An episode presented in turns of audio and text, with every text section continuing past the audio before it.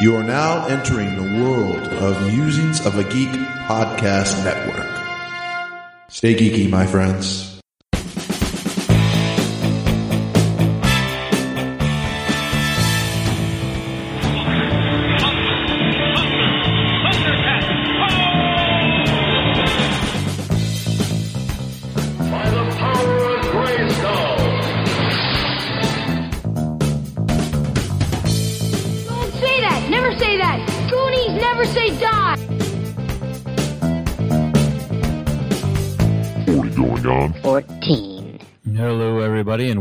To episode 102 of 40 Going on 14. I am Mike.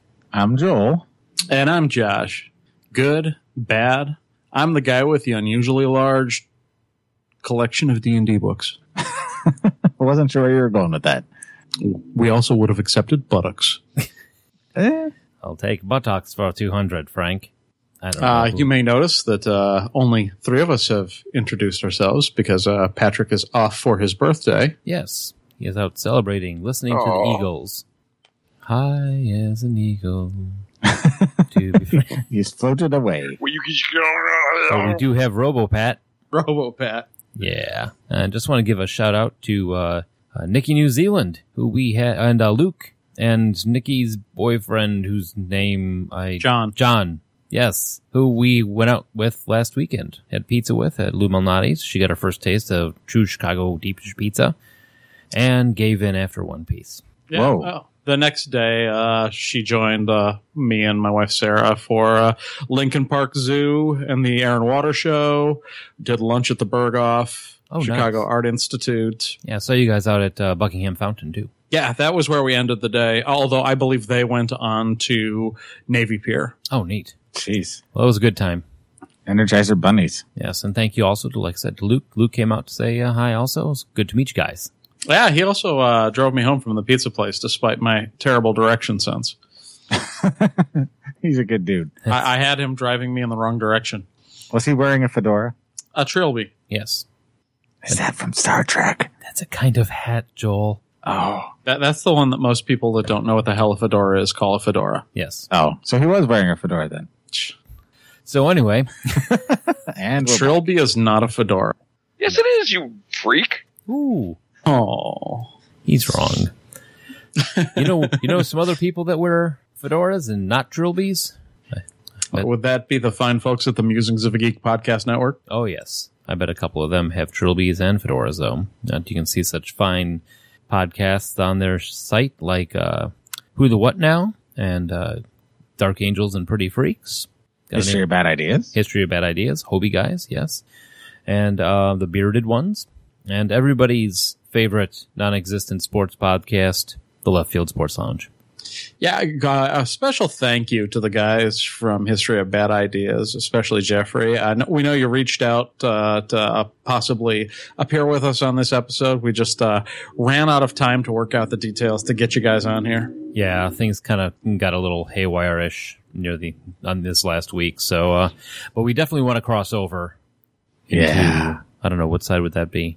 I was going to say the dark side, but I wasn't sure which side that would actually. It's both sides. Both sides is the dork side. Yeah.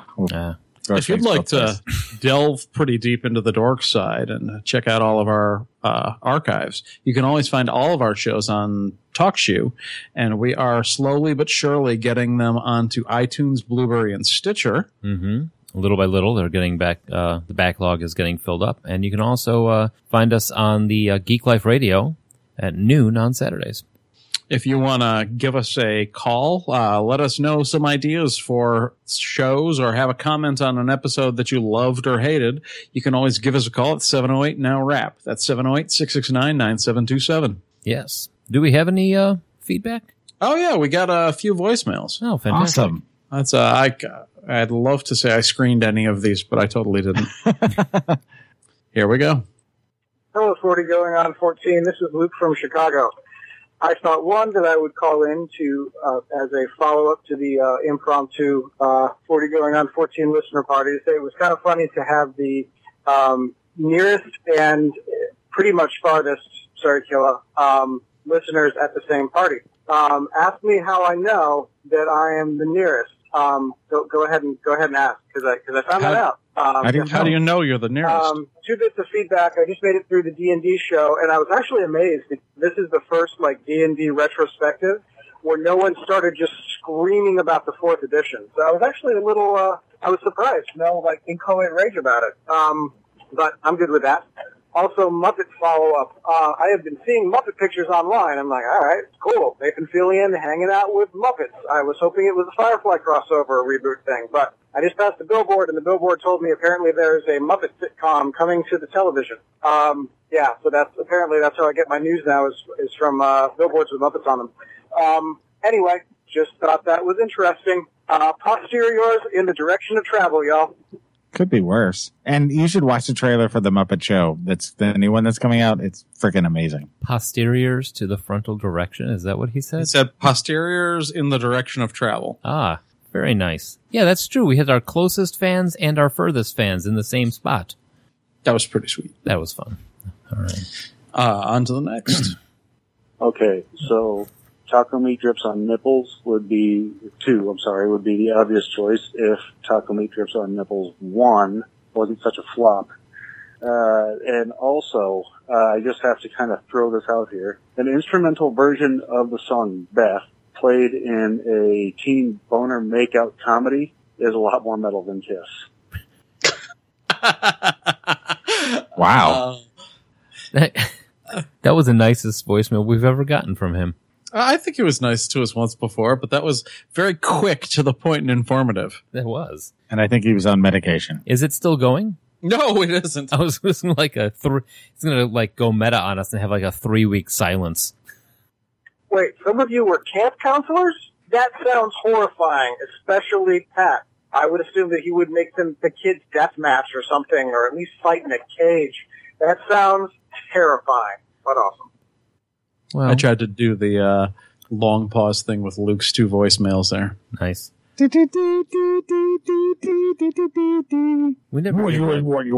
We uh, when I was counseling once, we once did the uh, scary scary stories type thing. It was at a teepee camp. We were in teepees all the way at the far end of the camp across a huge field, and it was like a smoky, you know, like foggy night.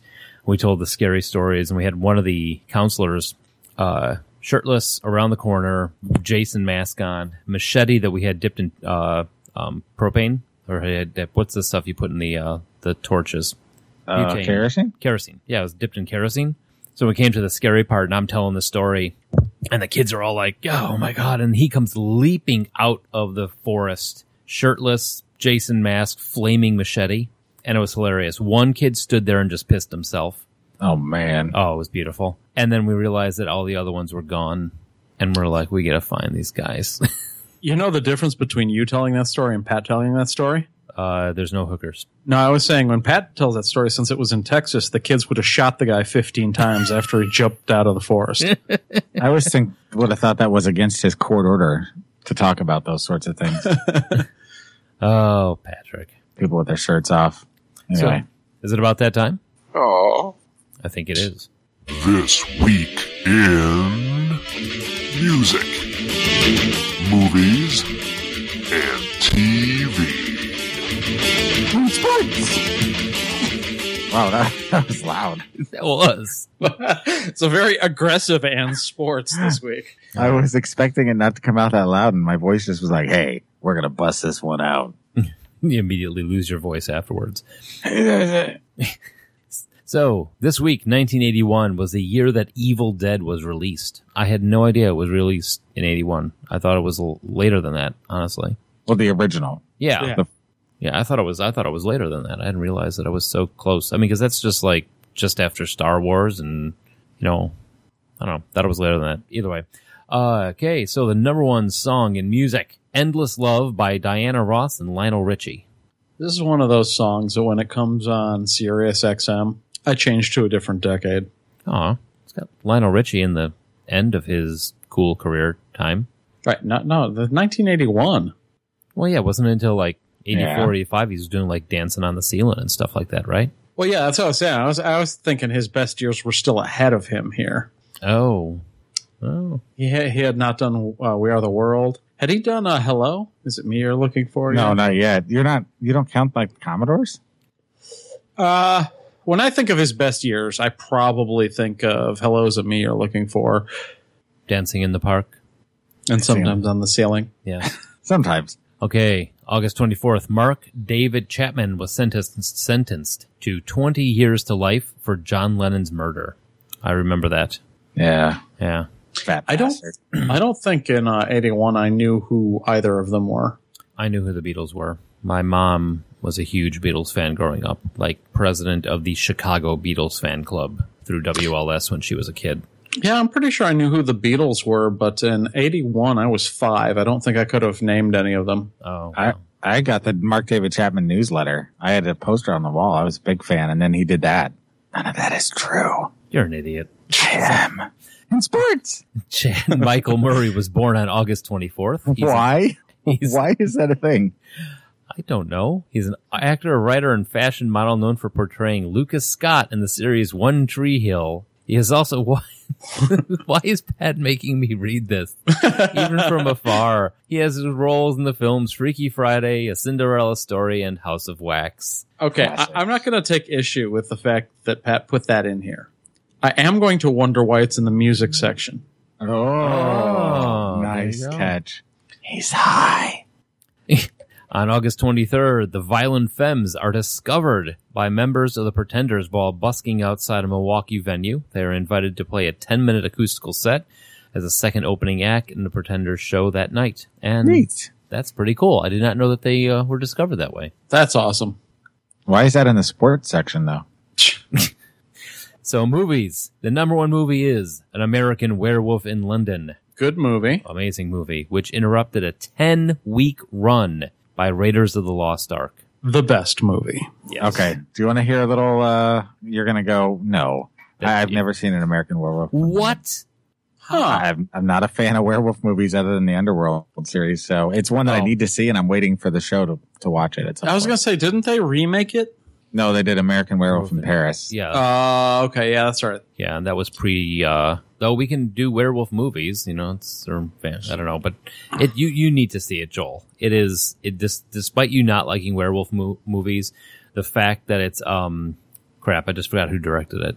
Uh, is it Joe Dante? No, No, Is not Joe Dante. Not Joe Dante. Uh, Richard. The guy who did Blues Brothers, Fuck, I know who this is.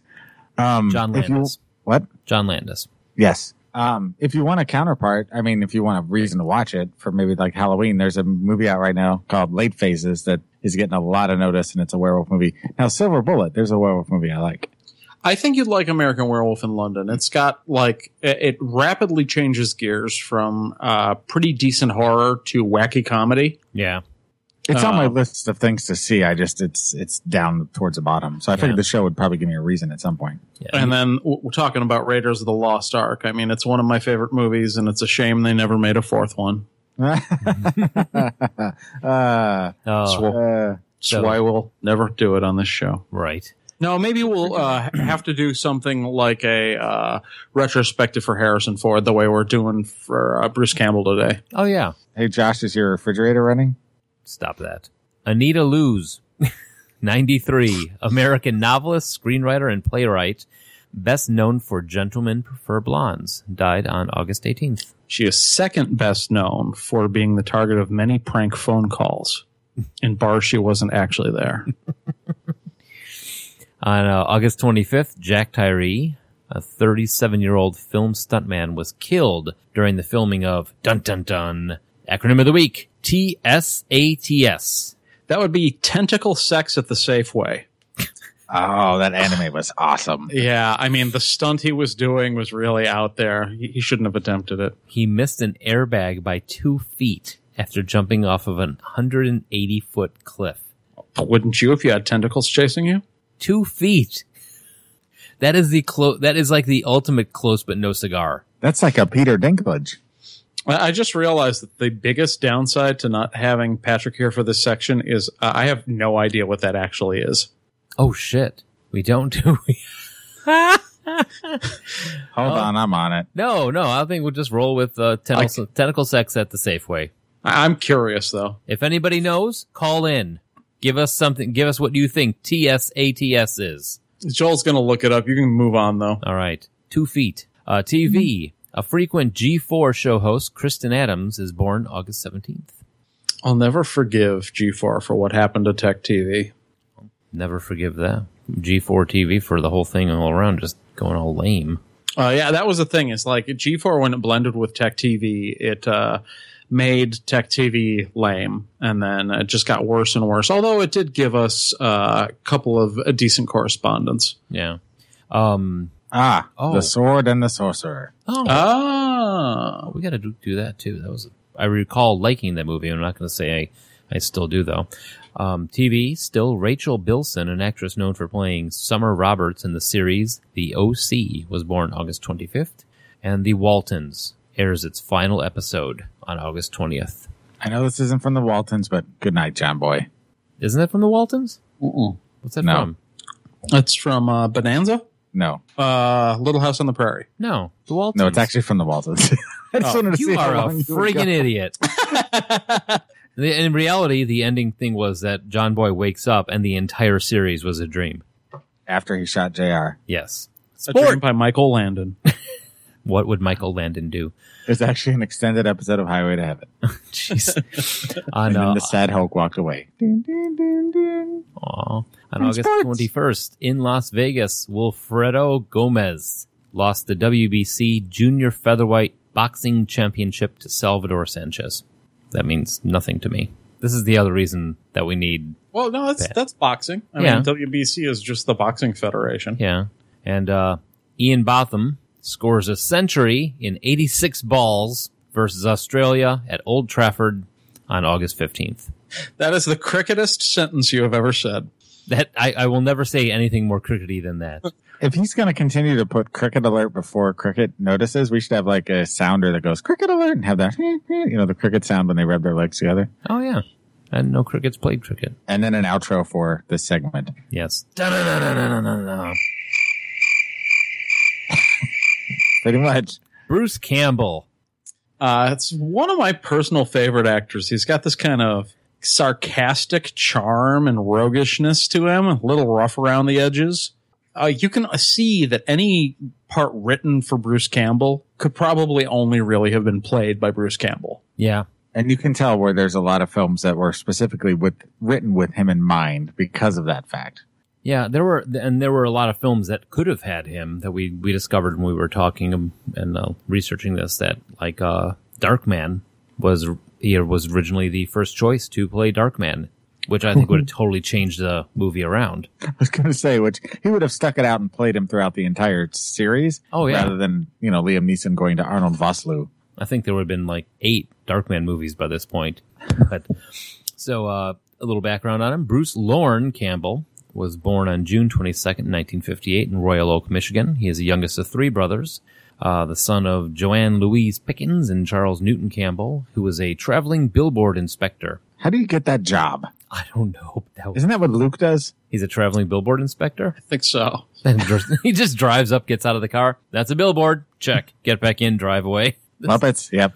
At uh, 14, he, Bruce got to play the young prince in The King and I and actually got to sing. However, he was also interested in directing and shot Super 8 flicks with a neighborhood pal, and I would love to see those. Right? Seriously, if those ever become available, I am on that like white on rice. So Filling in for Pat, are you? yeah, I figure somebody's got to. Uh, perhaps. Oh, actually, am, am I the? Yeah, I'm the furthest southern member when once Pat's out. So I guess I got to be the racist this one. Aw. Eh. However, he was also interested in directing. Da da da da da. Perhaps through fate, he met future director Sam Raimi in high school drama class in 1975.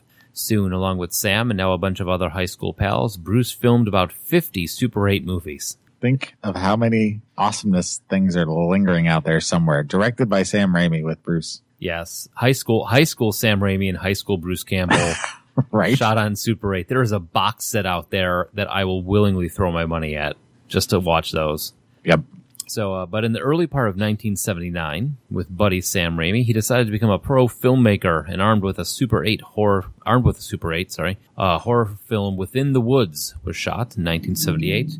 They showed potential investors, and they raised three hundred and fifty thousand dollars to make The Evil Dead in Which, nineteen eighty one. Is a If I remember correctly, and I sorry to cut you off there, No. I, I have the the two special editions of these on Blu-ray, and the Army of Darkness one is about to come out soon. This in a couple months, but um, I think if I remember correctly, they have the Within the Woods on the original Evil Dead Blu-ray special edition.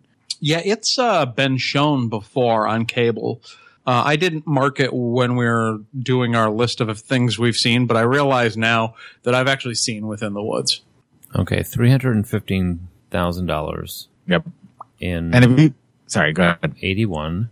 Have you seen the original Evil Dead? Uh, Oh, yeah. Before? Yeah, Have you, Mike? Recently? Either of you? uh, Uh, not recently. within the last few months. Yeah, because I hadn't seen it. Because when when I first saw the original Evil Dead two, I went back and saw this one later, but I hadn't seen it in probably a decade, and I watched it like I don't know six months ago and I bought the DVD, the Blu-ray, and it's amazing how well done and how well it holds up for three hundred fifty thousand bucks from nineteen eighty one. Well, I just did the calculation in today's dollars, adjusted for inflation and all that hoo ha. It equals nowadays would have been nine hundred and fifty-two thousand dollars. So still under a million. Yeah, which it still makes it damn impressive. It's it's a great flick. It really is. Yeah. So he uh, played Ash in that, and uh, they raised ten times as much cash for The Evil Dead Two in 1987.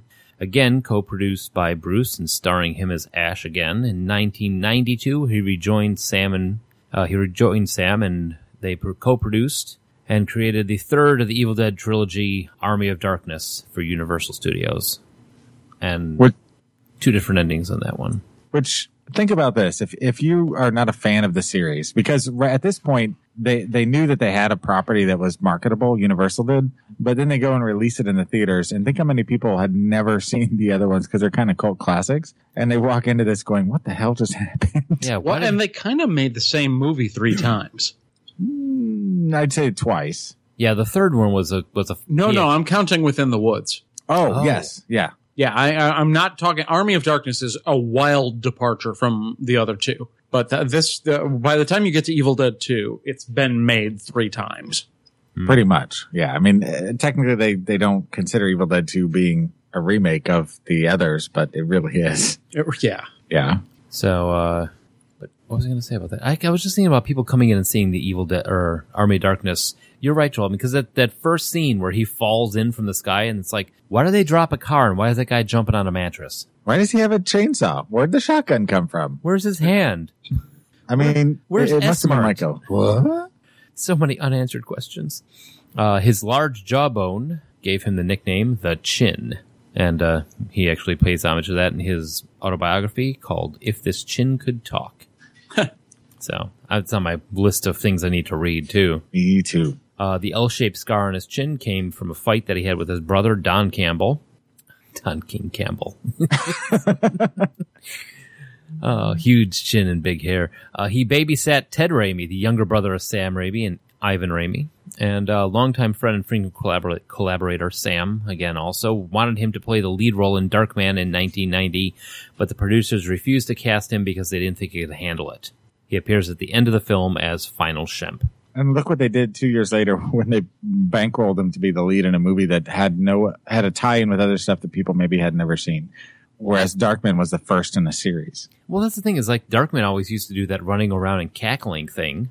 Remember, he Yeah. would like run away and he had that laugh. I mean, Bruce Campbell's laugh is can be perfect for that. I mean, you can tell that Sam wrote the role for him. Now, to, to back back up one second, Ted Raimi. If uh, I mean, Sam does acting, and if you've seen some of his other movies, he, he acts in it. But Ted, who's known more as an actor than as a director or writer, have you if you've ever seen him in movies, he's very recognizable. Oh, yeah. But um, I was just watching one of the movies we'll talk about later, but, but he was in it, and I didn't realize he was that much younger than uh, than Bruce because he looks like he's about the same age. Hmm. Well, and the two of them would work together off and on throughout their careers. I mean, Ted Raimi's probably, by a lot of people, best known for he appeared for years and years and years as the third billing character on Xena. Oh, really? Was he on that? Oh yeah, yeah, he was Joxer. I, lo- I had- love him. Yeah, Xena, Gabrielle, and Joxer were the main three. Huh. Makes me want to watch it more because I, I, I love watching him work. He's just very likable. hmm And Uh, yeah, it's- he Joxer is such a doofus character that was a perfect role for him. and Sam looks just like him, but a little bigger. Yeah. I'm looking up a picture of Joxer. Oh yeah, that doofus. Yep. Yeah, he plays that role well. yeah. I mean, he's got kind of got a face for it. Oh yeah. Yeah. He's like- Although well, he uh, he goes in the uh, brother of the directors club with um. Clint Howard, Yeah.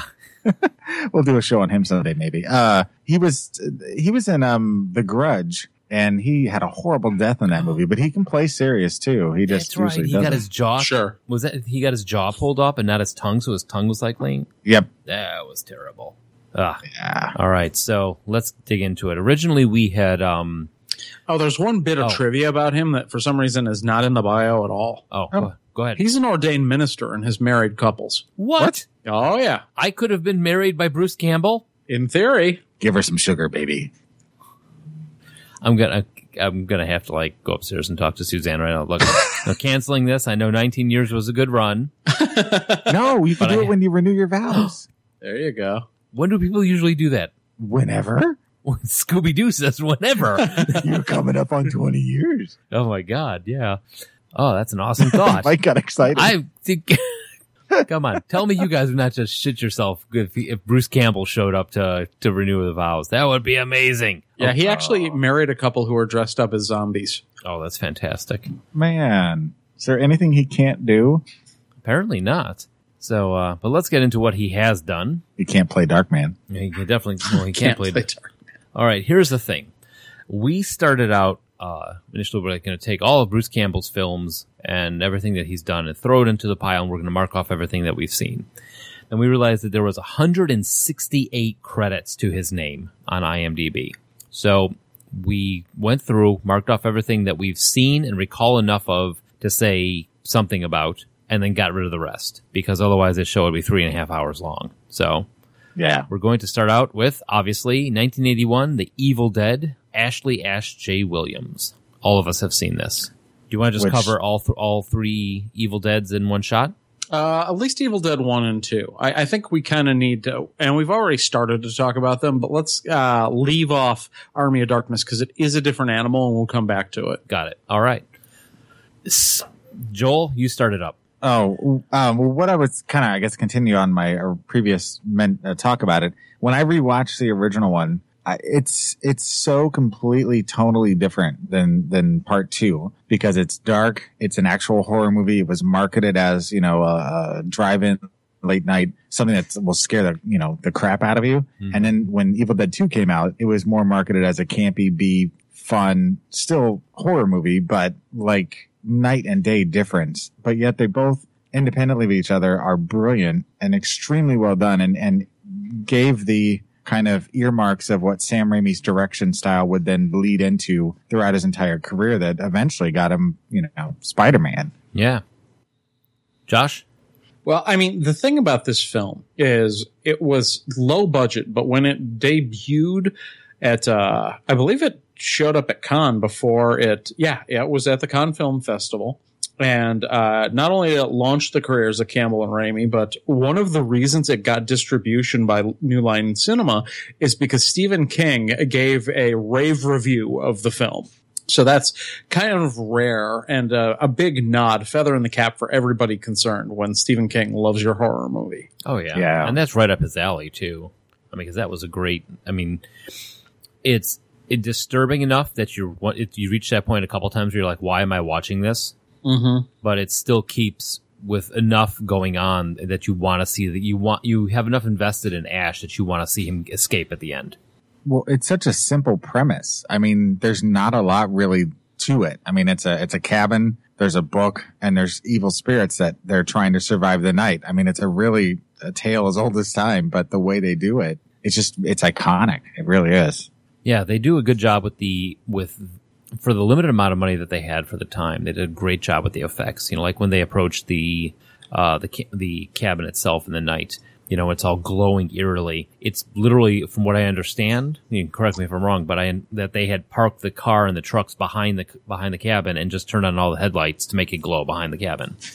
You know, that's Pretty sort of like simple. And again, if you want to see some amazingly well done practical effects, that's it, that's it right there. I mean, it's every single thing that they've done was was done by trying to figure out how to physically, you know, flip Bruce Campbell across the room when the uh, witch punches him, you know, or wait to do those flying scenes, you know, where they would go through the forest and all those sort of all those sort of um, effects.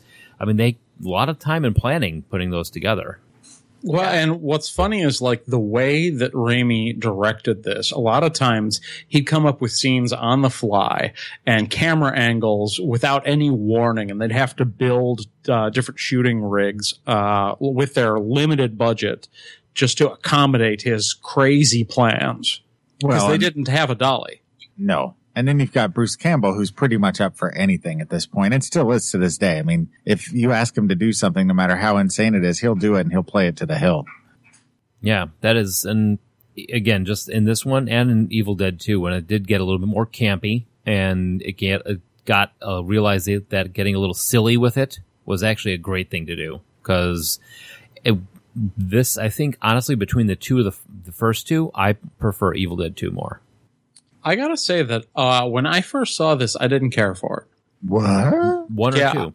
uh, it's something about it like uh maybe it's inconsistency of tone maybe it's just like I, there didn't seem to be any reason for what was happening I, i've grown to love it as a cult classic in the years following but when i first saw it i thought it was kind of dumb Hmm. See, for me, when I saw it, I, I was hanging out with uh, the guys, Matt, Matt, Bru- uh, a guy named Brian and uh, Barrett, and we were at Brian's house, and he got it. I don't know where he got it from. It was on video cassette, and we all sat around and watched it. And from that point forward, all of us quoted it and were hooked on it, and and it was all over. I mean, it was just one of those things that we're all like, "What the hell is this? We've never seen anything like this before." And it became like a focus for our entire high school career. So I had the opposite effect of you.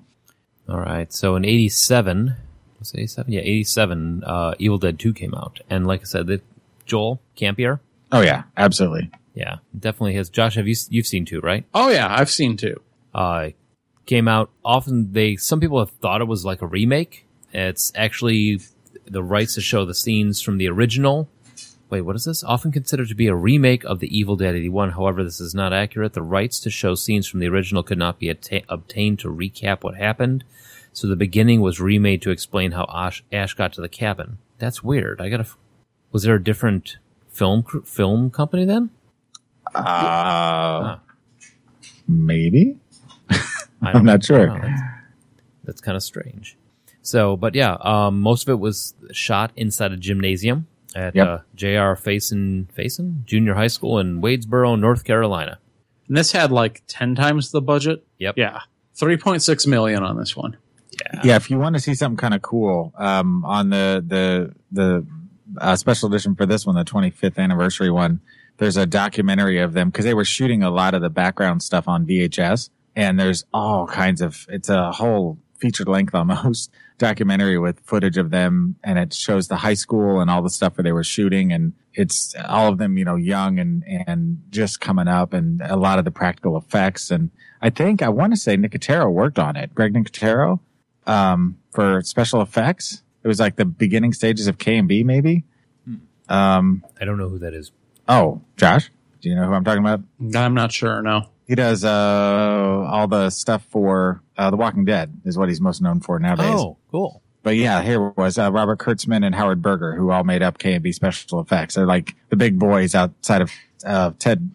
Ted outside of Tom Savini. They're like the next best known, and this was kind of early on for them. So it's really neat. Cool. You should watch it. So uh, let's. Oh, go ahead, Josh. I was just going to say, I, I still kind of feel that even though the remake is only about the first hour, first half ish of the film, yeah, there's more that's going on. You've got kind of the bridge sequence where a little bit more about the Necronomicon is developed, and then you've got the cliffhanger, which actually leads directly into Army of Darkness. Yeah.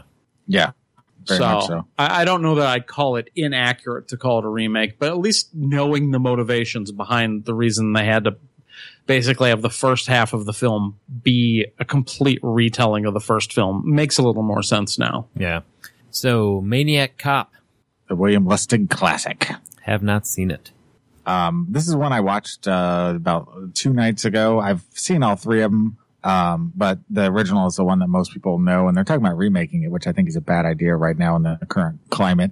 Um, but it's a, it's a more serious role for um, Bruce. It's a lot more straight laced and and quote unquote normal. Hmm. It's a decent movie. I mean, it's not great, but Robert Z'Dar.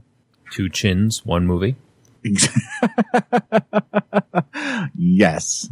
I mean, the thing I remember about this mostly is that you've got Richard Roundtree as the commissioner. Yeah. Um, and you've got the whole thing is whether or not Bruce Campbell actually is the maniac cop or not. His wife suspects he is after catching him in an affair with another cop and going back and forth. Is he? Isn't he? Oh, they did a good job on the uh, the cover of it too, not let, really letting you see who he is on the poster. So, Maniac uh, Cop Two was he in that? No, Intruder Officer. Oh, He was, but that's later. okay. Intruder Joel. What was that? Um, that was a movie uh, directed by Scott Spiegel and uh, starred Sam Raimi. Um, and uh, uh, I can't. Uh, Bruce Campbell's in it. It's a small role for him, but um, Scott Spiegel and Lawrence Bender are best known for their work with Quentin Tarantino. Lawrence Bender has always been his producer, and he wrote the movie. Okay. Um, it's kind of a, it's about a bunch of people, an overnight like stocking crew at a local supermarket, and they're in the supermarket overnight and they're being hunted by this killer who's uh, apparently out to get them. And I don't want to spoil it, but it's, it's a really low budget thing, but it's really, really good. And people talk about it because of the, uh, how good it is for how low budget it was Okay. but um it's not really a Bruce Campbell joint necessarily. He's a small role, but it's if you've never seen it, it's really it's worth your time for sure. Especially you, since you've oh, uh, Elizabeth Cox, and she was in Night of the Creeps. yeah, exactly. So, all right. Then we got uh, Moontrap. Um, yeah, I'm right. gonna skip that one. Sundown, The Vampire Retreat. I watched this. Sorry, go ahead. Yes. No, I was just going to say, I think I may have seen this one, but tell us about it. I I watched this one on a complete like it was on um uh, Amazon Prime and I was like, eh, what the heck? I'll I'll give it a shot. I had no knowledge of what it was about, didn't know who was in it other than Bruce, knew nothing at all. And I have to admit, it was really, really fun. Um and David Carradine's in it, uh Bruce Campbell, of course. You've got uh, Maxwell Caulfield, who most people know as Rex Manning from Rex Manning Day. Nice. Nice. Deborah Foreman, who's a, a horror staple, who's uh, M. Emmett Walsh is in it, Dana Ashbrook. Um, it's just got a lot of really good people, and it's just completely stupid but fun. It's about a um, this guy named Mardulak, who's a vampire who, uh, once they discover sunscreen, they he buys a town and he moves all the vampires into this small town to where they can live off in peace and live off of this blood substitute. And Bruce Campbell plays the great great grandson of Van Helsing. and he comes to destroy the vampires, which of course goes smashingly well. Um, it's, it's just a really fun uh, movie, and um, it's a lot of these people ended up being in another movie that we're going to talk about in a bit, Wax, Waxwork Two. Ah. They all kind of carried over to that. Okay. I was only sure I'd seen that once you got to Mardulak. Yeah. Yeah, if you've got Amazon Prime, watch it. It's worth your time. It really was really quite fun. All right. So, uh, Dead Next Door. Uh, low budget um, zombie movie. I just did a thing uh, for this on uh, the uh, Creepercast, and it's really underrated. He plays a character, um, well, like it says there, uh, Raimi, based on Sam Raimi, and uh, it's it's a really good zombie movie. It's just not one that people know about. Okay. Next up is Maniac Cop. Uh, no, uh, yeah, Maniac Cop Two. Electric Boogaloo. So, I mean, this is the sequel. You find out that the original Maniac Cop, which turned out to not be Jack, who is uh, Bruce Campbell's character, uh, comes back and he's undead. And uh, he's riding around, uh, going on a killing spree, and uh, basically revenging himself on anyone who crossed him in his life, including uh, including Jack. Oh, It's it's more of the same basically. Although this time he's less of a maniac cop and more of a zombie, and then that carries over to the third one where they get like Haitian voodoo people involved. Sure, and the third and subsequent ones are not on our list because Bruce Campbell's character, of course, dies in Maniac Cop 2. Okay, and then Darkman. I got donut, Doc Man.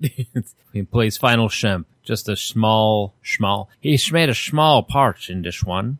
Uh, though I still think Darkman would have been better with Yeah, Bruce he should have been Dark Man.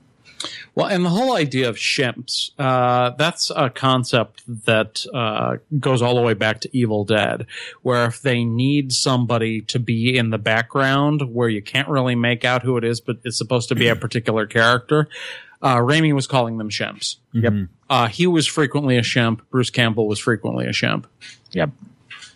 So then we got uh, Waxwork 2, Lost in Time, where he plays John Loftmore. Joel, what do you Which, got? Uh, another one of those that snuck up on me that I've heard about that I've never seen that I really wish I would have seen a long time ago because it's just amazingly fun, even if you haven't seen the first one. But his part, uh, they basically the characters are traveling through time into these different movies, and he is in the like House on Haunted Hill uh, part, and it's just ridiculous. He's got his he's got like a sucking chest wound, yet he survives the entire ordeal tied up to a post, talking the characters through things as his his entire chest is open and his guts are falling out. It's fun. Trust me. All right. Uh, and then we go up to 1992, Army of Darkness. He plays, Yes. comes back as Ash. And I think this out of, out of all of them has got to be the most quotable. Oh, sure. Yeah. I mean, I, I like to tinker with my phone. So there's, a couple, I've had more than one occasion where I've had a whole themed my phone in Army of Darkness. So every time I get a, I get a message, I get, this is my boomstick. Know, Nice. which I'll tell you, it really does make you remember to turn the volume down in the middle of the night. Because getting an email at three in the morning and Bruce Campbell wants to show you his boomstick wakes you up pretty quick. So, what do you guys take on this one? Seeing that this is a going to be one of the huge ones out of his career. I actually saw this for the first time, at least in the presence of Joel. Maybe, maybe both of you guys were there uh, the first time. We were on a minor anime kick, but this is one of the films in the middle of a whole bunch of anime that we watched in the dorm. That was actually live action that we saw, and that was the first time I saw it. Would have been probably uh, late '93, early '94. Okay, wow, it's pretty late. Well, yeah, I didn't see this one in the film, not ha- in the uh, uh, theater, rather, uh, being not a fan of the first two until years later. Uh, but this one I liked immediately. I mean, it was madcap. It had uh, the juxtaposition of him as this grizzled slapstick hero in the 1300s uh, with all of these knights and confronting the Deadites kind of on their home turf and making things worse because he can't remember how to pronounce the incantation. Klaatu Verata. I said the words mostly. It, No. it, it's one of those things I saw in the theater um, with Matt, and uh, it's everything we wanted in the third part in the series. Yeah, yeah. It, it was more of Ash. It was more of Chainsaw Hand. It was more of um, just everything, just everything that we wanted out of it. I mean, even got give me some sugar, baby, in that one too. That I mean, it's uh, I want to say almost his swan song on this one because they knew they were going out with this. So Well, and this there was a, a bunch of problems in the production here because uh, Raimi wanted uh, he, he was short three million dollars to complete this, but the studio screwed him on it. They uh, delayed the film's release. Uh, they didn't give him the money uh, since uh, Dino De Laurentiis was involved in the production. Uh, uh, Universal was fighting with him over the rights to the Hannibal Lecter character. So because of that, uh, Army of Darkness actually got screwed in that little pissing match. Jeez. Uh, also, this film, they wanted a PG 13 rating, and when it was first finished, it got NC 17, which at the time was a death sentence. oh yeah, They had to recut it, and they recut it and recut it and recut it, and the best they could do was an R rating. wow. Which Is- really surprises me when you watch it. Yeah, Mhm. because honestly, it's more cartoony violence. There's not a lot of blood, guts, and gore for the most part, and the language is fairly tame. Yeah. Uh, that shocks me, but All right. So Hudsucker Proxy. We've all seen it. Do we remember? oh, small part, fantastic movie. Yes. Yeah, if we ever have a reason to return to this really, really clever comedy, we'll talk more about it. But he was such a minor cameo role in it that it's not worth spending a lot of time in this episode We'll on. do a Coen Brothers episode at some point, maybe. Oh, now you're talking dirty. Yeah. 1993 to 1994, The Adventures of Brisco County Jr. Take it, Oh. Mike. Okay, so take Bruce Campbell, make him a cowboy, make him like a gunslinger, pair him up with Show Nuff from The Last Dragon as Lord Bowler as his sidekick. Now throw in a whole bunch of of um, steampunky type of dead Deadlands type crap, and you've got a wonderful show that should have gone on for a lot longer than it did. Yeah, make his arch nemesis Billy Drago. Mm-hmm. Yep. And I mean, Lord Bowler's part in starts out as kind of a nemesis, where he's kind of this gruff, rough and tough, but not very smart other bounty hunter. And you've got the clever l- former lawyer character of Brisco County Jr., always one step ahead of Lord Bowler.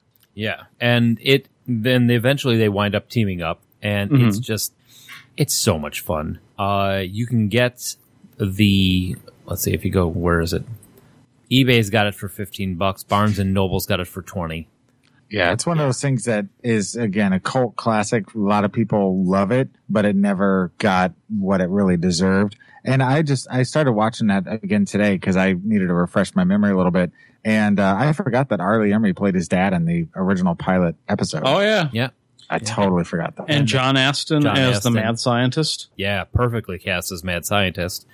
Uh, every and this is one another one was James Hong was in this. Uh, God, how David Yaus. Um, there's just, I mean, so many like little bit parts where they throw it to these other character actors that uh, Terry Bradshaw was. in what?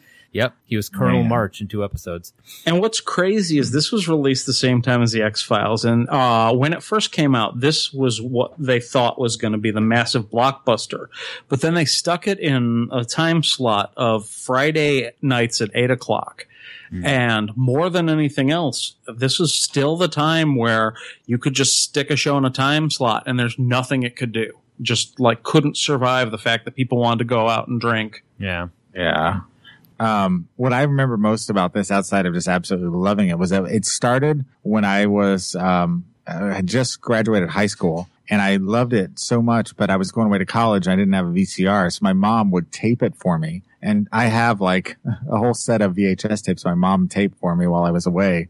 Um, just so I could see it. And she's like, uh, they canceled the show. And she was all felt bad about it because she I couldn't tape it anymore. But oh, you should have hung out with us that first year I was there. We watched it every Friday night. Oh my gosh, It such was- a classic show. So yeah, good. Yeah, that was the year before Joel and I started Dating, college. Yeah. yeah. More uh, or less. After this, 1995, he plays Charles Travis in Congo. Bit part gets torn apart by a monkey. Yeah, I was gonna say he's he's kind of the uh, character in the opening that is the reason why they all go there. It Was his expedition that is doomed? Uh, but like you say, he's killed in basically the opening scenes. Yeah, killed at the very beginning, but gets that great scream out. Uh, then 1990 skip six skip 1996. Yeah, let- let's skip Escape from LA because his character was terrible. terrible in this one. He was a Oh. surgeon general of Beverly Hills. He's on that surfboard scene. No, that no, Oh, no, that no, no, wasn't. no. That was um uh Fonda. That was, It uh, was yeah, no, he that's right. He's got like the crazy big ass car and he's got like the prosthetic chin and stuff. yeah. Like, they made his chin even bigger for it. oh, it's so terrible. the whole movie's awful.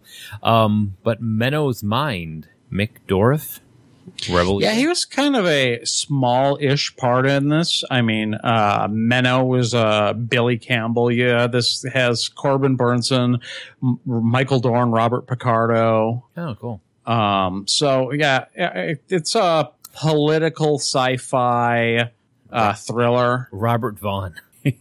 Uh, it's worth watching. Yeah. Um, I, I vaguely remember it's it's nothing to write home about. It's kind of a solid like, yeah, I saw that. Maybe I'd watch it again. All right, Joel. Bruce Campbell is running time. Okay, this one just to try and keep it short. The guy that directed it um, did a, some of, a lot of his other movies and worked a lot with Ted Raimi and that whole group. But basically, the the catch to this whole movie is that it's it's all filmed in black and white and it's shot in real time and it's supposed to take place in one fluid shot. It's like where they have a bank robbery and then uh, it just kind of goes from there. And it's it's really good. If you get a chance to just check it out, it's a low, you know, kind of an indie thing.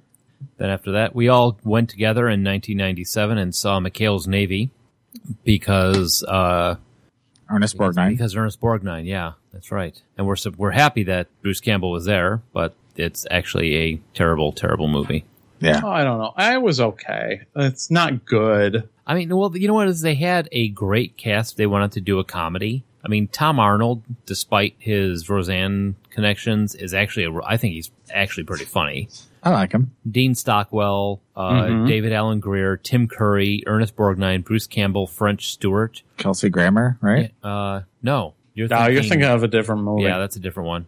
Oh, down Periscope. Yeah, that's down Yeah. Periscope. Um, but I mean, for the you think for the amount of humor that they have set up on this one, they could have done a lot better than that. Yeah. So, but uh, da da da da, Pitfall 3D. This is a video game that he did. He did the voice of Pitfall Harry in the uh, 3D remake of Pitfall. Yeah, this was the first time you'd seen the classic Atari game brought kind of into the modern. This is the era where you've got a lot of full motion video and actors starting to do voices and putting him into that kind of sort of iconic Indiana Jones ish character was a big deal, uh, back in the mid to late nineties. Yeah. So it was worth a mention. Yeah, too bad the Yeah. game wasn't that great. Uh, one episode of the X Files, he played Wayne Weinsider. I don't remember this episode, but I know I've seen the whole series. So Yeah, uh, Yeah. that's where I am too. Yeah, Yeah. we re- all recall that at one point or another we must have seen this. right, Um, Dusk Till Dawn, Texas Blood Shoot. Money. uh, forgettable sequel. Um, I don't even remember his character in it. All I know is uh, it's not a great movie. It it's t- a terrible movie. Yeah, they got worse as it went on. Although I hear the TV series is good, but I haven't watched it. Yeah, Robert Patrick as uh, Buck, and um, God, he's really way down there. Bruce Campbell as Barry. Uh, don't Yep. waste your time, even if you are a hardcore Bruce Campbell fan. Don't go there. Uh, Ninety six to ninety nine, Xena Warrior Princess. He was Autolycus. Autolycus. Autolycus. Autolycus, the king of thieves. He's a demi deity, son of Hermes, uh, master thief and a skilled fighter. Uh, lives by a code that he'll never kill.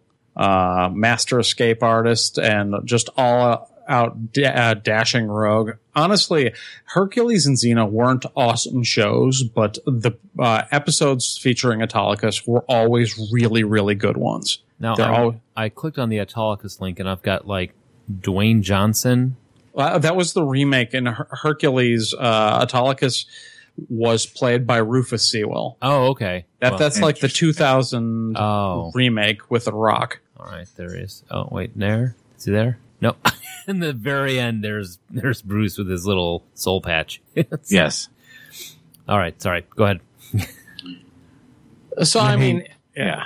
Uh, go ahead. But to, between the two series, he was only in uh, 18 episodes, but uh, there were some of the best uh, of the 18. Well, he steals the scene. I mean, they it, uh, was. I think this is another character that was almost written just for him. Mm-hmm. Well, he's one of those guys that when he comes on the screen, you just can't help but want to watch him. I mean, he stands out. Mm-hmm. Definitely does. And he he he he's a. I don't say he's a character actor, but the characters that he makes are always bigger than I think they the writers intended. That, Sure. Makes sense. And they always worked in like he was such a fan favorite that they worked a whole backstory in where he was uh, became a thief basically because his brother was murdered by some rich, powerful guy who uh, Autolycus got revenge on by stealing all of his wealth and giving it to the poor Hmm. and becoming an outlaw. All right, and then that pretty much ends it for uh, 1999 with uh, him playing the same character uh, in Hercules: Legendary Journeys. So, want to take a break here? Yeah, this is our normal break point right before we get into the 2000s. And when we come back, uh, we're going to talk about everything from his uh, first appearances uh, in video games and the series Jack of All Trades to uh, some new uh, news from Bruce Campbell that is hours old. Yes. All right, we'll be back in a little bit. Groovy.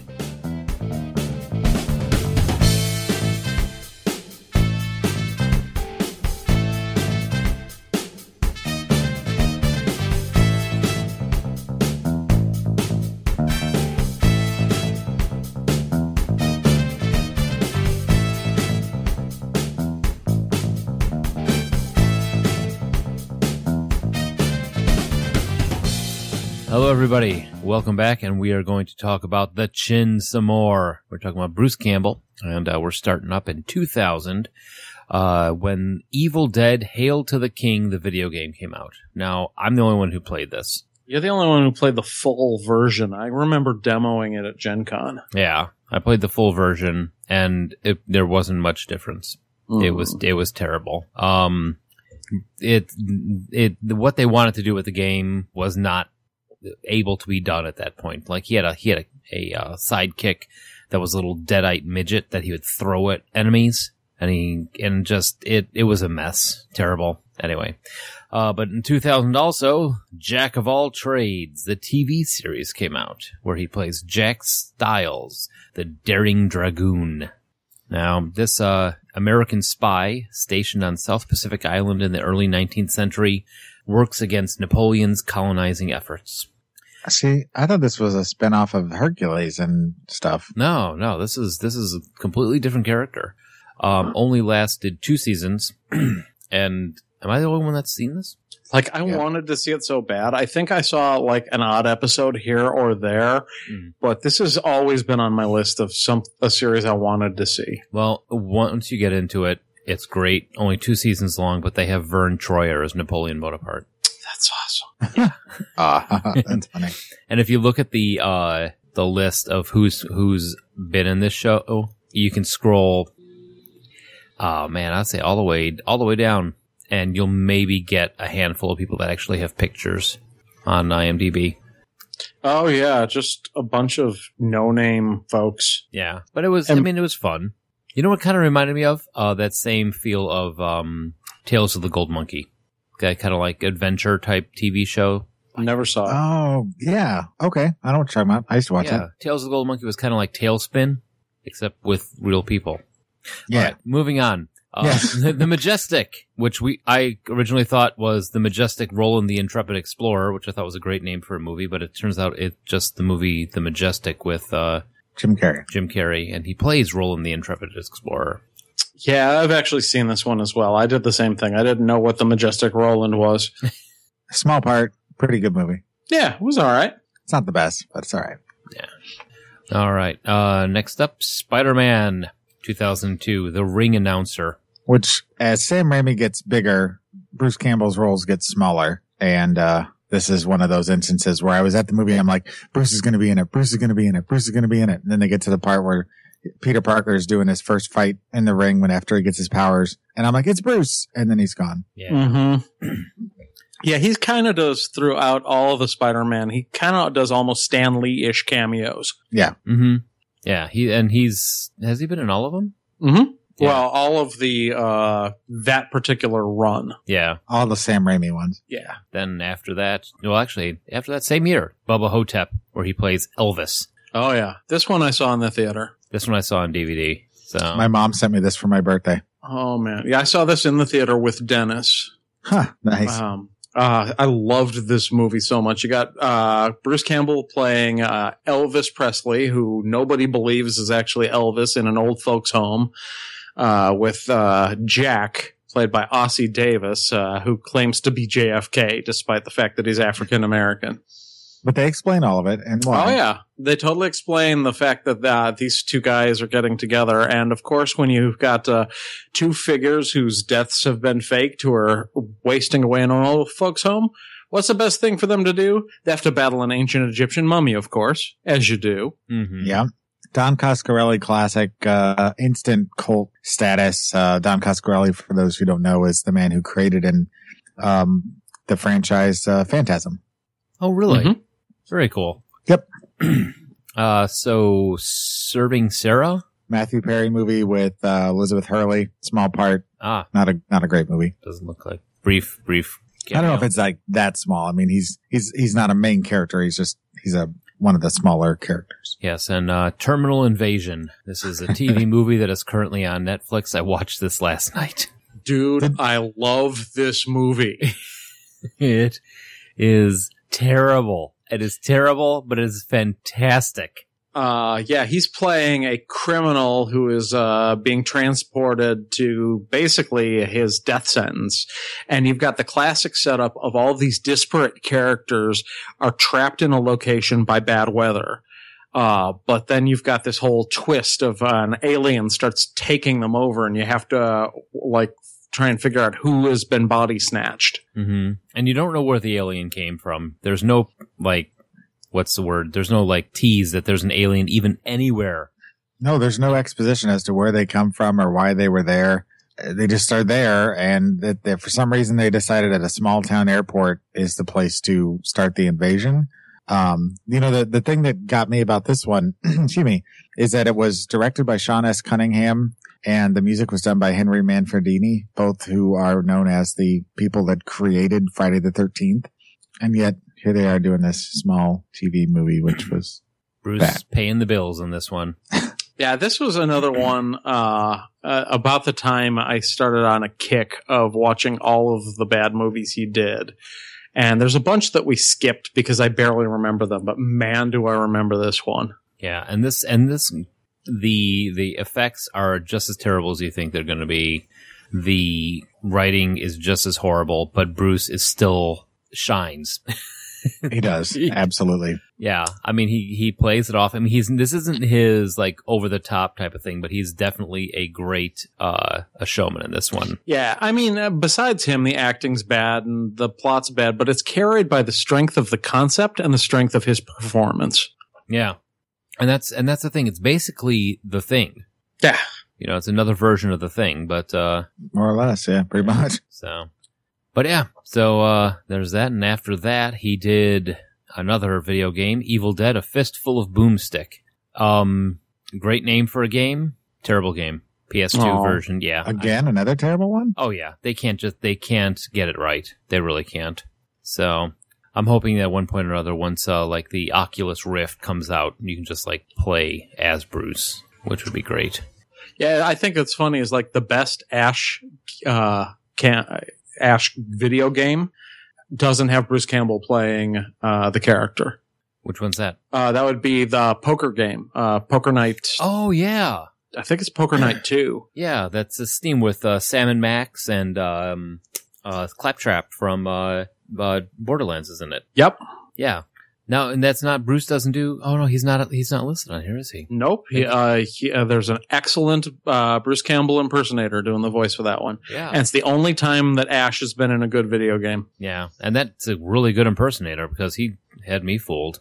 So after that, comic book the movie. directed by Mark Hamill. It's a mockumentary about comic books and Hollywood, and um, it, it's a lot of fun. Actually, Mark Hamill did a really good job, and of course, Bruce Campbell is a kind of a, a bit part, like with along with Kevin Smith and um, Stan Lee's in it, uh, Donna D'Errico. It's fun, you know. It's something to kill on a Saturday afternoon. Okay. And after that, Lady Killers. He plays a humane society worker. Yeah, a really, really bit part in an awesome, uh, another Coen Brothers film. Uh, Coen Brothers, actually, their connection goes back to Bruce Campbell and Sam Raimi all the way back to the original Evil Dead. Really? Uh, yeah, I believe it was Joel Coen was involved in the uh, editing process for Evil Dead. Oh. And they had a small relationship ever since. Yep. All right. Then what do we got up? Then we've got Spider-Man 2, the snooty usher. Which Yeah. I think was much, his role in this one was a lot funnier than the, uh, the, The ring wrestling guy. Yeah. He was really good. And, and at this point, you knew he was going to be in it and you knew he was only going to get a bit part, but you knew it was going to be a great interaction. Right. with old Toby. Uh, Alien Apocalypse. Oh man. Oh, this was so terrible.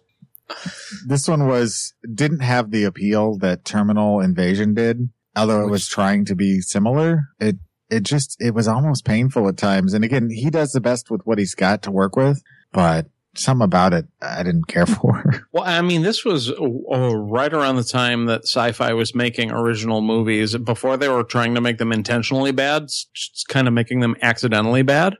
Yeah. This and is an this accidental one bad. straddles the line And because I think that they had to know it wasn't good. it's weird. I'm looking at the cast and it's like Bruce Campbell, Renee O'Connor, Remington Franklin, and everybody in there. But once you get to like the characters like Fisherman Bob, Vladimir Kolev, Valentin Yazbili, Valenziar Biev. Wow, you're ev- doing really good. Every single one of these names, Dimitar Kuzov, Krum Iplov, Tonas talking, Tonas, Jonas Talkington. Okay, then maybe that's kind of weird. you get to Jonas and fuck it up. yeah, I know.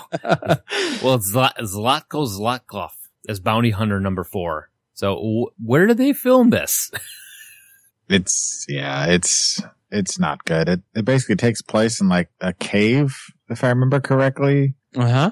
For the most part. Well, and It's the same six pieces of set that they just rearrange to make it look like a hallway sometimes. So- yeah, it just it doesn't it just doesn't have that charm to it. It's like Josh said. It's like they they are making a bad movie, but they're not doing it intentionally. Yeah, the- uh, Lucy Lawless was originally offered the role that uh, was became Renee O'Connor's role, and she didn't want to be in this pile of crap. Uh, this was one of two movies pitched to the Sci-Fi Channel by the team of uh, Josh Becker and Bruce Campbell, and the other one we're about to talk about, the the man with the screaming brain. Wait a second. Okay. A- in the trivia for Alien Apocalypse, Alien Apocalypse is loosely based off the fear surrounding the immigration of illegal aliens from Mexico. Some have even said that a Republican Party's viewing of this film has scared them into changing legislature. I'm calling bullshit on that because I can't see anybody in Washington sitting down to watch this movie. it's just a weird. Okay, Man with the Screaming Brain. Sorry, Joel, you've seen Okay. this. I've actually seen it twice. Um, the first time I saw it, I didn't know quite what to expect, and I wasn't in the right headspace. Um, I watched this yesterday. Yeah, yesterday.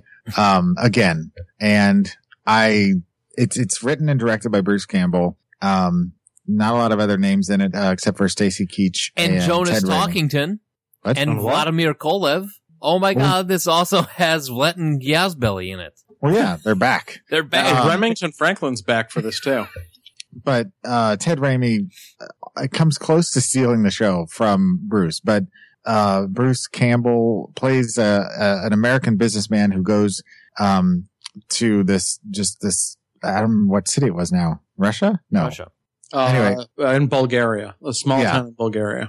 He goes there and um, he's trying to revitalize the city with a subway system that's already been built, but he's trying to get it kickstarted to finish the funding for it. Well, while he's there, uh, he hooks up with this cabbie who kind of gets him around town and, and his wife and, uh, the, they end up running into this gypsy woman who kills them both.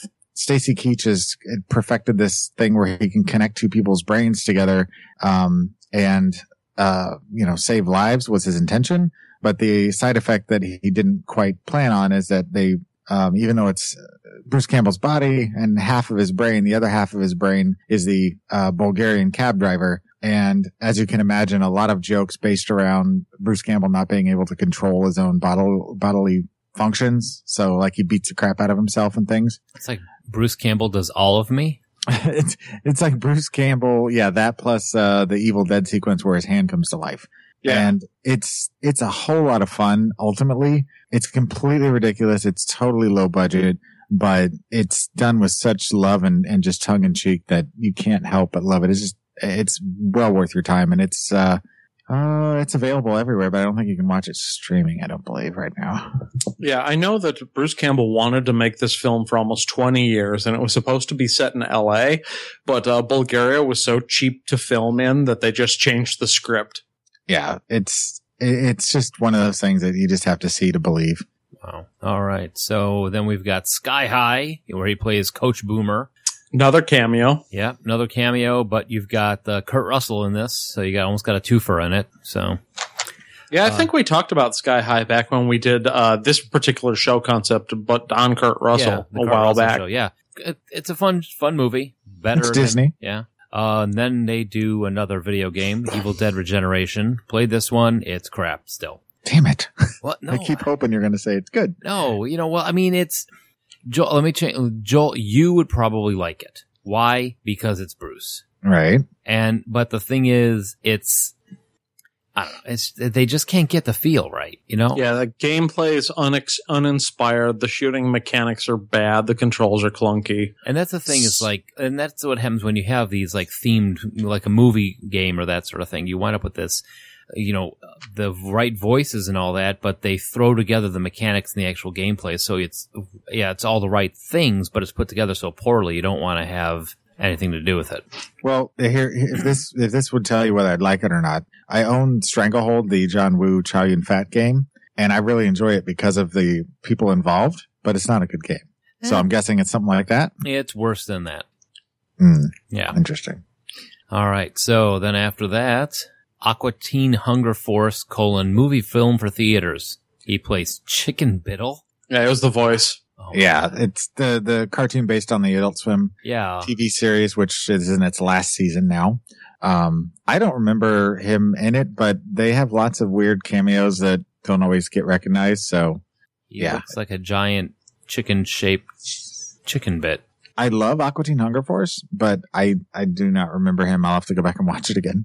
All right. I am not a fan of Aqua Teen Hunger Force. Oh, Yeah, that happens. All right. Then after that, My Name is Bruce, where demons attack, and Bruce Campbell just happens to be living in a, a camp- campground. He's got his little trailer. Does I remember this right, Joel? Um, yeah, basically, yeah, he's um, I don't remember why he's there. Whether it was for they they get him there somehow. Yeah, but he's in this movie. He actually plays Himself. Bruce Campbell, and they think that he's this hero. He th- they basically think he's he's Ash, but they go get him because they have this uh, horrible uh, Chinese uh, demon warrior running around. So he has to Yeah. go save the day. and he he directed it um and so you know right there i mean he's he's got his money his time his name all over it and um it's written by a guy who generally does a lot of tv stuff like uh battlestar galactica heroes falling skies uh the constantine show i mean so it's you know got a nice pedigree with it but it's all tongue-in-cheek and if you've ever want to see bruce campbell play bruce campbell it's it's it's a lot it's just a lot of fun i don't know what else to say about it i mean it wasn't quite as good as i was expecting but it's still way above and beyond a lot of other crap that's out there these days plus bruce campbell Yeah. Uh, Spider-Man three. He plays a Maitre D. Another small part big Yeah. movie crap movie uh, Hellboy, the Science of Evil, the video game. He plays Lobster Johnson. Uh, marginally better than the other games. and it's kind of a shame because Lobster Johnson is such a great character in the Hellboy universe, and uh, a perfect casting for the voice. I would love to see this happen with them decide to have him as the voice of Lobster Johnson should he ever show up in another Ron Perlman Hellboy. Yeah, and they this is actually had Ron Perlman and Selma Blair did the voices of uh, Hellboy and Liz Sherman. So, all right, so Cloudy with a Chance of Meatballs. He plays Mayor Shelbourne, which was a great, great movie. Have you have did you on this that it seeing it, Josh? No, you haven't seen this. I I saw bits and pieces of it when teaching special ed, and I actually didn't care for it. Uh, The same kind of DreamWorks versus Pixar. This is a DreamWorks movie, and I, I didn't care for it very much. well it's based on the the children's books and very loosely. yeah very loosely but um we uh, we own both of them and i've i've seen them multiple times i think they're a lot of fun and his i mean it's so obvious that it's him i mean hmm it, it's yeah I, I think they're good personally i enjoy them Yeah, and then in uh, Cars Two, he plays Rod Torque Redline. who- i like cars Two. i don't know it gets a lot of hate but i really liked it and you can't go wrong if you got bruce campbell right i mean no, you can't. I mean, we've talked about a bunch of stuff that shows that's clearly I not just, true. just wanted to see what you'd say if i said Yeah. that. um Yeah, But- I've never seen Cars 2. I think Cars is like maybe one of the last like Pixar. No, take that back. There was Brave, but um, yeah, didn't really dig this one. Then, uh, I guess we go to uh, the last thing on our list that all three of us have seen. I, I'm only sure all three of us have seen it because we did it for this show. Yeah, Oz the Great and Powerful. He played Winkie Gatekeeper. Yeah, basically, he reprises the role if you're watching the original Wizard of Oz of when you get to the Emerald City, the guy who pops out of the door. Yeah, is snarky to everybody. Yeah. sam That's raimi awesome big budget small world Yep. Mm-hmm. good movie though i was really surprised at how much i like this movie All right, then we got that. Uh, Evil, well, and then this is things that we haven't seen yet. Well, Well, that's Joel, not true. Evil Dead, he plays Ash. Joel's seen him in the in the 2013 Evil Dead. Yes, Now- the stinger at the end. Yeah. if you've if you've never seen this um it's more most uh, akin to the original 1981 film although this one is it's a really really great horror movie it's extremely dark very bloody very gory um but at the very very end after the credits they kind of show him in silhouette and darkness and you can tell it's him but they kind of pan up to his face and he goes groovy. And then it cuts to black and that's the end. And they've been talking about when they were kicking around evil dead 2 or army of darkness 2 whether they were going to do army of darkness and evil dead and have them kind of coexist in the same universe so that ash would then cross over into this series which would be completely strange because this is so incredibly dark and actually a horror film that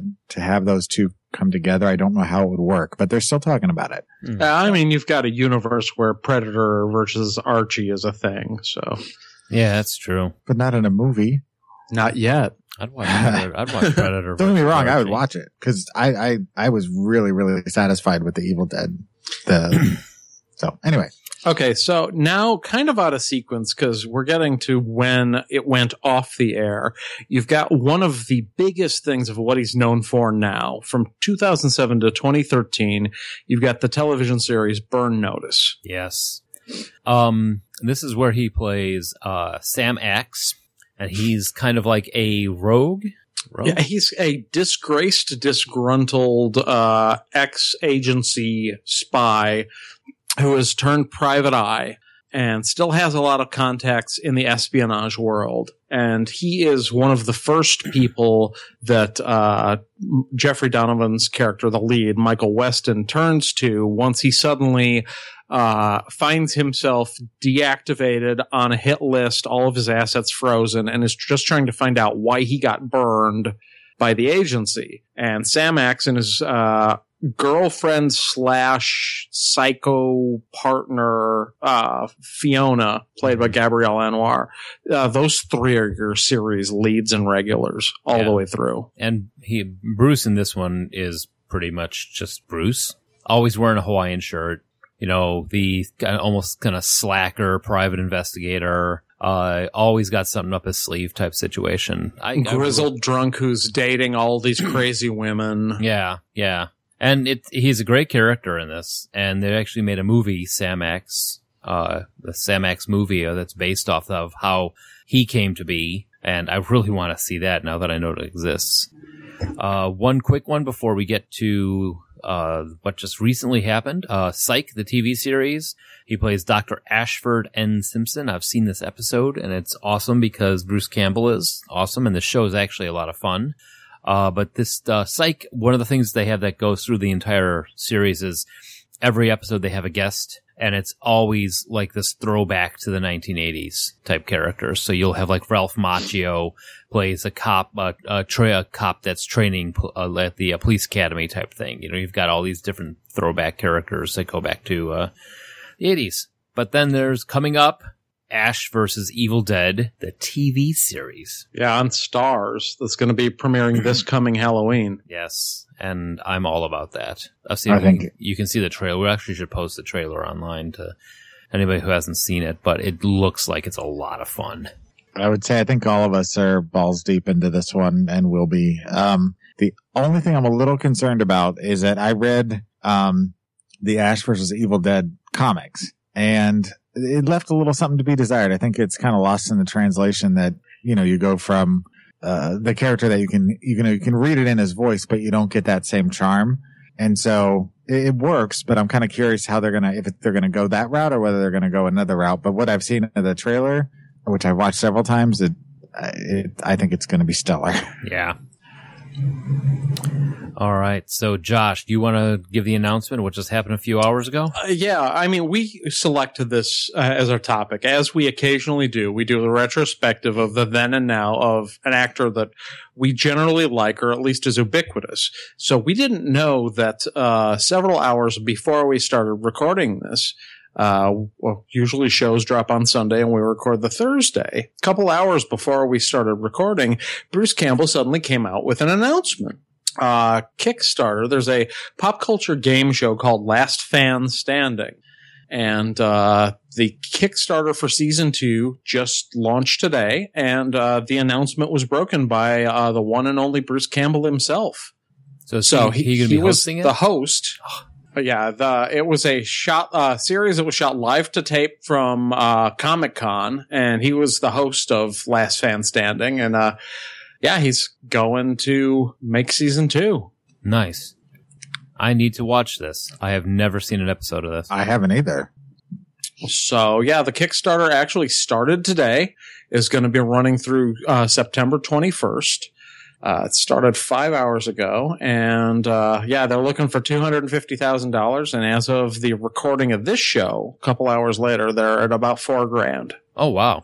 Uh, So they got a ways to go, but uh, they're they've still- got over a month. That's kind of cool because uh, uh, it's sort of a prove who's the biggest, baddest nerd mixed with kind of what we do at Gen Con with Instant Game Show. oh really? Except it's a lot, obviously a lot higher budget as they have a set and Bruce Campbell, Yeah. not just Right. a podium and us. yeah. Aw. oh, that's kind of sad. All right.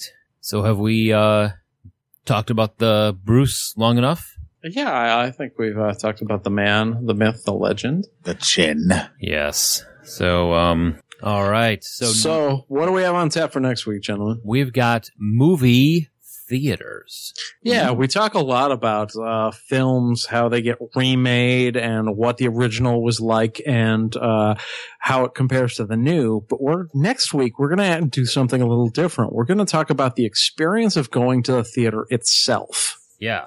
And um how much we th- we how much we thought we were paying, how much we paid for the movies back then, how much we're paying now. Popcorn, how much is it really per ounce? Dun dun dun. You know. What's the first movie we ever saw? Yeah. Yeah, our experiences uh, all through our childhood and teenage years, and what it's like to go to the movies now. All right. And oh drive-ins too. Oh yeah, Oh, Okay. Good So- point. And um, if you guys would like to listen to some of our older shows, like I said, we're still throwing those up on uh, iTunes. Little by little, they're coming back up. 100 shows is discovered as quite a lot. Um, getting those up there. But if you want to see some of the other stuff, you can also go to TalkShoe, where all of our shows are hanging out. Uh, Stitcher and Blubrry, and of course iTunes. Uh, and I also want to toss out a fa- uh, question for you guys: is if you like the show, could you go on iTunes just leave us a review? Tell us what you Ah. think of it. or if typing up a review is too much, throw us a rating. Yeah. Let us know how you think we're doing because we really want to know about that sort of thing. You know, should uh, Stone Snagglepuss come back? Should No. he, no. Hey, Martha wanted it. or or if you want, you can also call us at 708 now rap. That's 708 669 9727 or get us on 40go14 at gmail.com or on Facebook or on Twitter. yeah, Twitter at 40go14. Yes. So till then, we'll see you at the movies. Hear you. I did. I, Way to sugar, stick- baby. Way to stick the landing, Mike. I'm sticking to a theme, damn it. Uh, As far as I know, they can see me a little.